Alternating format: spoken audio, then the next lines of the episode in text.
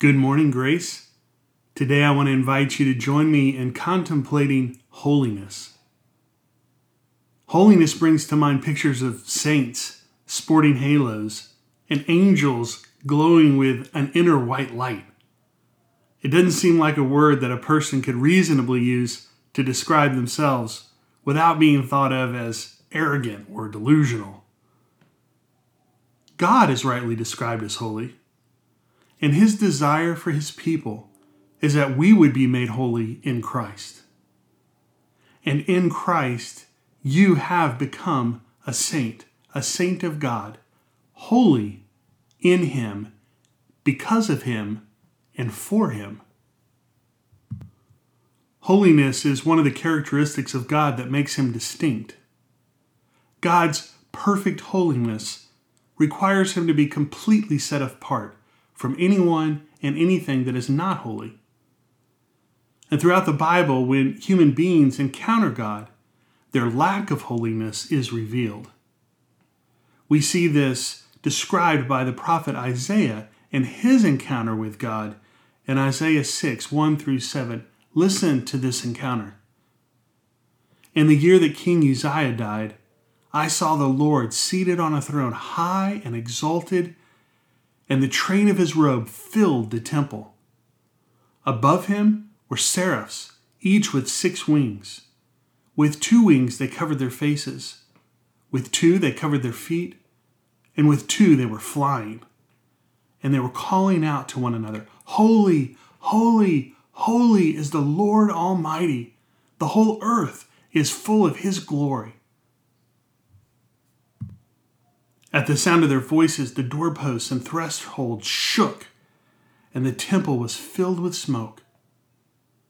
Woe to me, I cried. I am ruined, for I am a man of unclean lips, and I live among a people of unclean lips. And my eyes have seen the King, the Lord Almighty. Then one of the seraphs flew to me with a live coal in his hand, which he had taken with tongs from the altar.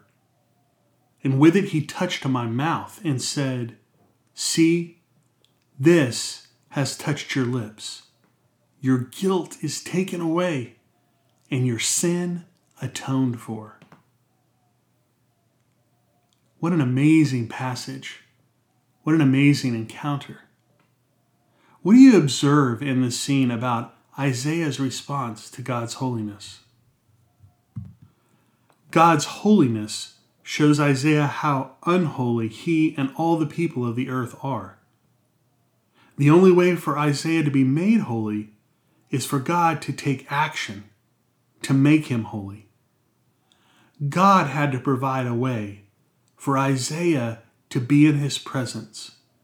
God had to provide a way for Isaiah's sin which made him unholy, to be wiped away. God has done the same for you.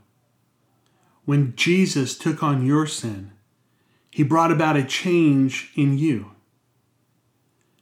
Jesus' atoning sacrifice for your sin on the cross has made you holy. All sin has been wiped away has been burned away by the coal, by the fire of the cross. Holiness at its core means being set apart for a purpose. Holiness is purity of mind, heart, and spirit. The church, the people of God, consists of those who God has set apart and made holy as a community. Peter describes this, our identity as the church, in 1 Peter 2 9 through 10.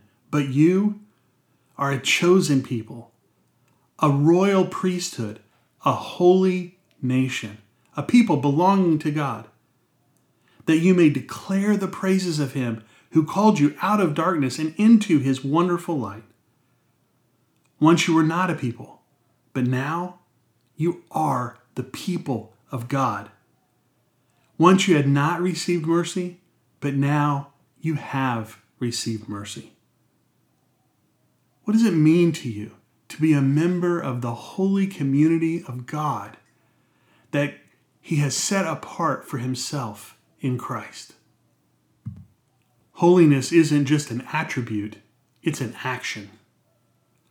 Holy living is God's intention for his people. 1 Peter 1 15 through 16 says, But just as he who called you is holy, so be holy in all you do.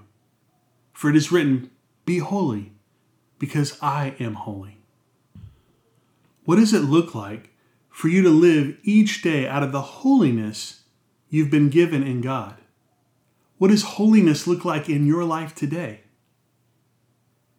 A lifestyle of repentance is one of consistently turning away from sin and disobedience and turning to the Lord Jesus and the presence of His Holy Spirit in our lives for purity and righteousness.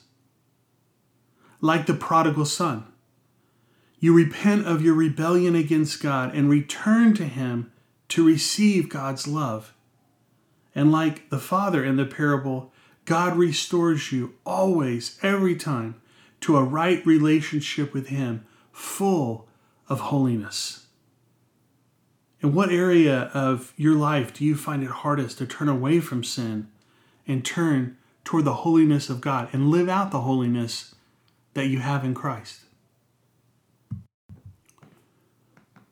In 1 John 1 9, God promises us that when we fall short of God's standard of holiness, when we fail to live according to who we are in Christ, whenever we sin, we can turn to the Lord. And whenever we turn to the Lord and confess our sins and repent, God is faithful to forgive us of our sins and cleanse us of every wrong, purifying us from all of its unrighteous, unholy effects. What do you need to confess today? I want to encourage you to speak your confession to God. Speak it out loud. Approach Him with confidence and receive the forgiveness and the cleansing that has been purchased for you by Jesus' death for you on the cross. In Christ, you are a saint. In Christ, you have been set apart and purified. In Christ, you are holy. So today, be holy, because that is who you are. Until tomorrow, Grace, be on guard. Stand firm in the faith. Be courageous, be strong, and do everything in love.